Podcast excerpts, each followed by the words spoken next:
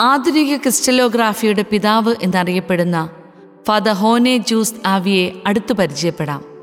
Tin സ്പിരിറ്റിലെ church and സയൻസിൽ. ആധുനിക ക്രിസ്റ്റലോഗ്രഫിയുടെ പിതാവ് എന്ന് പരക്കെ വിളിക്കപ്പെടുന്ന ഒരു ഫ്രഞ്ച് പുരോഹിതനും ധാതുശാസ്ത്രജ്ഞനുമായിരുന്നു ഫാദർ ഹോനെ ജൂസ്റ്റ് ആവി. ഫ്രാൻസിലെ കർദിനാൾ ലെമോയിൽ കോളേജിലെ അധ്യാപകനായിരുന്ന ഫാദർ ആവി പിന്നീട് മിനറോളജിയിലെ തന്റെ വൈദഗ്ധ്യത്തിന്റെ പേരിൽ ആയിരത്തി എഴുന്നൂറ്റി എൺപത്തി മൂന്നിൽ പാരീസ് അക്കാദമി ഓഫ് സയൻസിലേക്ക് തിരഞ്ഞെടുക്കപ്പെട്ടു. ഫാദർ ആവിയുടെ ആദ്യത്തെ അച്ചടിച്ച പുസ്തകമായ essay in the structure of crystals crystal ഘടനയെക്കുറിച്ചുള്ള ആധുനിക സിദ്ധാന്തങ്ങൾ രൂപീകരിക്കുന്നതിൽ ഒരു ഉറച്ച അടിത്തറയായി ഇന്നും കണക്കാക്കപ്പെടുന്നു.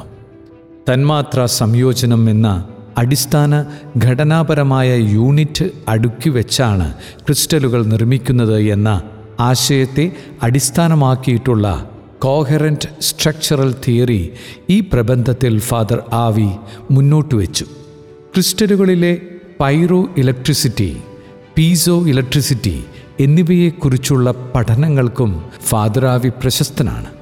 ഈഫൽ ടവറിന്റെ തെക്ക് കിഴക്ക് ഭാഗത്ത് ആലേഖനം ചെയ്തിരിക്കുന്ന പതിമൂന്നാമത്തെ പേര് അദ്ദേഹത്തിന്റേതാണെന്ന് അറിയുമ്പോഴാണ് അദ്ദേഹത്തിന്റെ കണ്ടുപിടുത്തങ്ങൾ അത്ര നിസ്സാരമല്ലായിരുന്നു എന്ന് സാധാരണക്കാർക്ക് ചിലപ്പോൾ തിരിച്ചറിയാൻ കഴിയുക.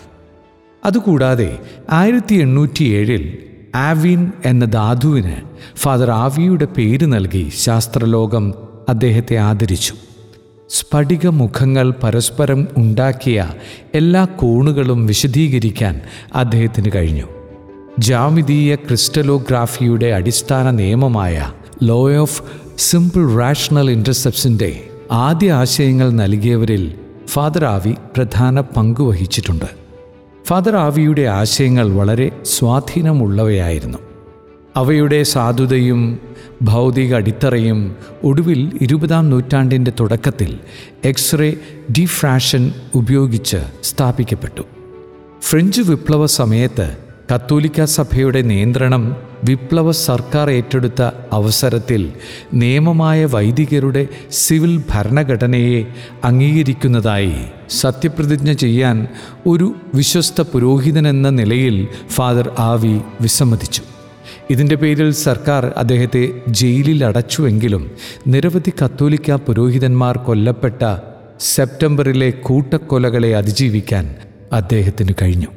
ശാസ്ത്രത്തിന്റെ അഗാധതകളിലേക്ക് ആഴ്ന്നിറങ്ങുമ്പോഴും തന്റെ ഹൃദയം ക്രിസ്തുവിലും ക്രിസ്തു സ്ഥാപിച്ച കത്തോലിക്ക സഭയിലും ഉറപ്പിച്ചു ജീവിച്ച ഈ വൈദികൻ ശാസ്ത്രവും വിശ്വാസവും തമ്മിലുള്ള മനുഷ്യനിർമ്മിത വൈരുദ്ധ്യങ്ങൾ എത്ര പൊള്ളയാണെന്ന് തന്റെ ജീവിതം കൊണ്ട് തെളിയിച്ചു.